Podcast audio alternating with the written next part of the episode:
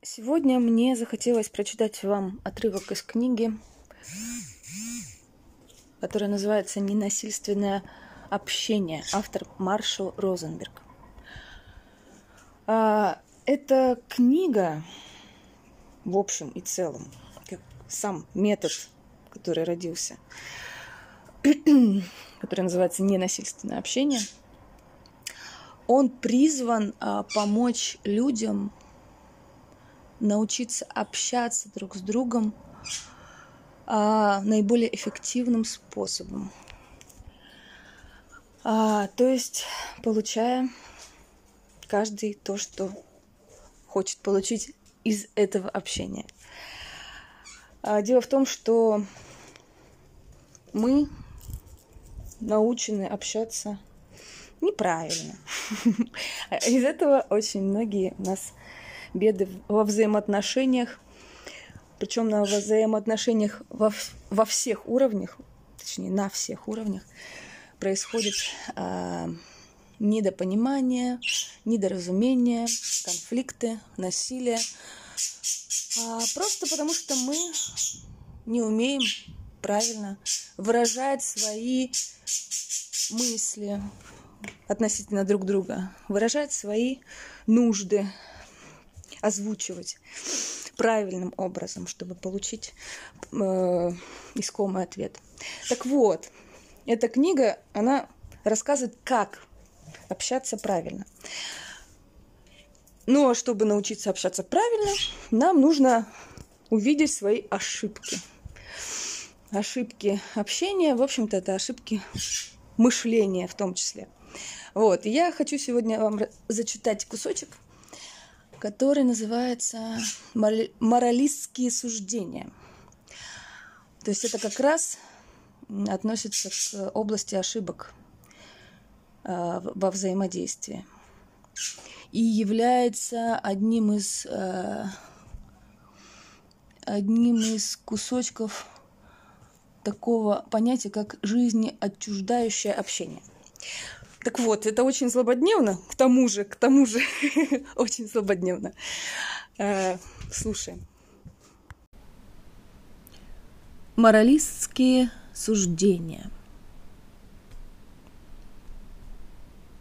Один из видов жизни отчуждающих способов общения – это осуждение с точки зрения морали, подразумевающее неправоту или порочность тех людей, поведение которых – не соответствуют нашей системе ценностей. Вслух они высказываются следующим образом. «С вами трудно, потому что вы слишком эгоистичны». Или «Она ленива», «Им нанесли урон», «Это неприемлемо». Обвинения, оскорбления, резкие замечания, ярлыки, критика, сравнения и диагнозы все это формы осуждения. Суфийский поэт Руми писал, «Есть область вне таких понятий, как деяния, праведные и неправедные. Там я буду ждать вас». Вместе с тем, жизнеотчуждающее общение держит нас в мире таких понятий, как праведность и неправедность, то есть в мире осуждения – Язык этого мира изобилует словами, которые сортируют и делят людей в зависимости от их действий. Когда мы говорим на этом языке, мы судим людей и их поступки. Нас живо занимает, кто хорош или плох, нормален или неправилен, ответственен или безответственен, умен или невежествен и так далее. Прежде чем стать взрослым, я учился общаться безличным способом. Он не требовал попыток высказ... высказать то, что происходит во мне. Когда я сталкивался с людьми или их действиями, которых я не понимал, и которые мне не нравились, я заявлял, что они плохи. Если учитель предлагал задачу, которую я не хотел делать, они придирались ко мне или были занудами – если кто-то выскакивал передо мной на дороге, я кричал «Вот придурок!» Когда мы говорим на этом языке, мы думаем и общаемся, исходя из того, что что-то не так с другими, а не с нами, чтобы иметь право вести себя определенным образом. Или бывает заявляем, что что-то не то с нами, но лишь за тем, чтобы иметь право не отвечать или сделать вид, что мы не понимаем. Наше внимание сосредоточено на сортировке, анализе, на выявлении степени неправильности, а не на том, в чем мы и другие нуждаемся, но не получаем. И тогда, если моя партнерша хочет больше ласки, чем я согласен ей дать, то она капризна и зависима. Но если я хочу больше ласки, чем получаю от нее, тогда она холодна и бесчувственна. Если мой коллега более требователен к деталям, он придира и зануда. С другой стороны, если я более требователен к деталям, он небрежен и неорганизован. Я уверен, что подобное критическое отношение к другим является прискорбной попыткой описать собственные ценности и потребности – Прискорбной она является потому, что, выражая свои ценности и потребности в такой форме, мы лишь вызываем сопротивление и желание защищаться у тех самых людей, в которых мы более всего заинтересованы. А если при этом они все же ведут себя так, как хотелось бы нам, это означает, что они согласились с нашим мнением, что с ними что-то не так – и, вероятно, они делают это из страха, чувства вины или стыда. Но за то, что люди соответствуют нашим ожиданиям не по своему искреннему желанию, а из страха, чувства вины или стыда, нам приходится дорого платить. Рано или поздно мы почувствуем, как исчезает доброе отношение тех, кто потакает нашим желаниям по принуждению, внешнему либо внутреннему. Они также расплачиваются за это, поскольку, вероятно, чувствуют негодование. Их чувство собственного достоинства страдает, когда они отвечают нам из страха, ощущения вины или стыда. Кроме того, каждый раз, когда мы ассоциируемся у других с любым из этих чувств, мы уменьшаем собственные шансы на то, что в будущем нам ответят сопереживанием на наши потребности и ценности. Здесь важно не путать личную систему ценностей и морализаторские суждения. У всех нас есть собственная система ценностей. Ею мы меряем качество жизни. К таким ценностям относятся честность, свобода или мир.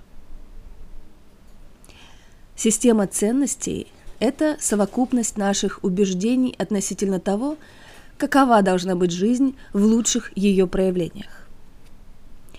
Мы высказываем морализаторские суждения о людях или об их действиях, когда они не отвечают нашей системе ценностей. Например, насилие – это плохо. Люди, которые убивают других – это злые люди – если бы мы были с детства обучены говорить на языке, при помощи которого легко выразить сопереживание, мы могли бы внятно формулировать наши потребности и ценности, а не пытаться определить, что не так, когда мы не находим на них отклика.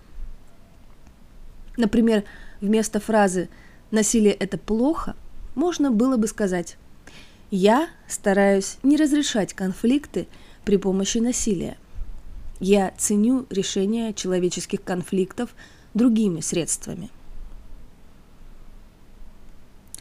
О. Джей Харви, профессор психологии Колорадского университета, изучает взаимосвязи между языком и насилием. Он взял случайные выборки из художественной литературы многих стран и свел в таблицу частоту употребления слов, которые сортируют и оценивают людей. Его исследование выявило несомненную связь между частым использованием таких слов и случаев насилия. Неудивительно, что в обществах, где люди мыслят категориями человеческих потребностей, значительно меньше насилия, чем там, где люди делят друг друга на хороших и плохих, и уверены, что плохие должны быть наказаны. 75% телевизионных программ, идущих в то время, когда американские дети чаще всего смотрят телевизор, демонстрируют героя, который либо убивает людей, либо бьет их. Акт насилия обычно является кульминационным моментом программы или фильма. Зрители, убежденные, что плохие парни должны быть наказаны, получают удовольствие от сцен насилия. Часто, если не всегда, насилие словесное, психологическое или физическое среди членов семьи, племени или нации является своего рода умозаключением, которое объясняет причину конфликта неправотой противной стороны. Одновременно с этим появляется неспособность думать о себе или о других, как о существах уязвимых, могущих чувствовать страх, горечь, тоску и так далее. Мы видели примеры такого опасного мышления в годы Холодной войны. Наши лидеры представляли русских как империю зла, желающие уничтожить американский образ жизни. Российские лидеры представляли людей Соединенных Штатов империалистическими угнетателями, которые стремятся поработить их. Ни одна сторона – не признавала, что за этими ярлыками скрывается страх.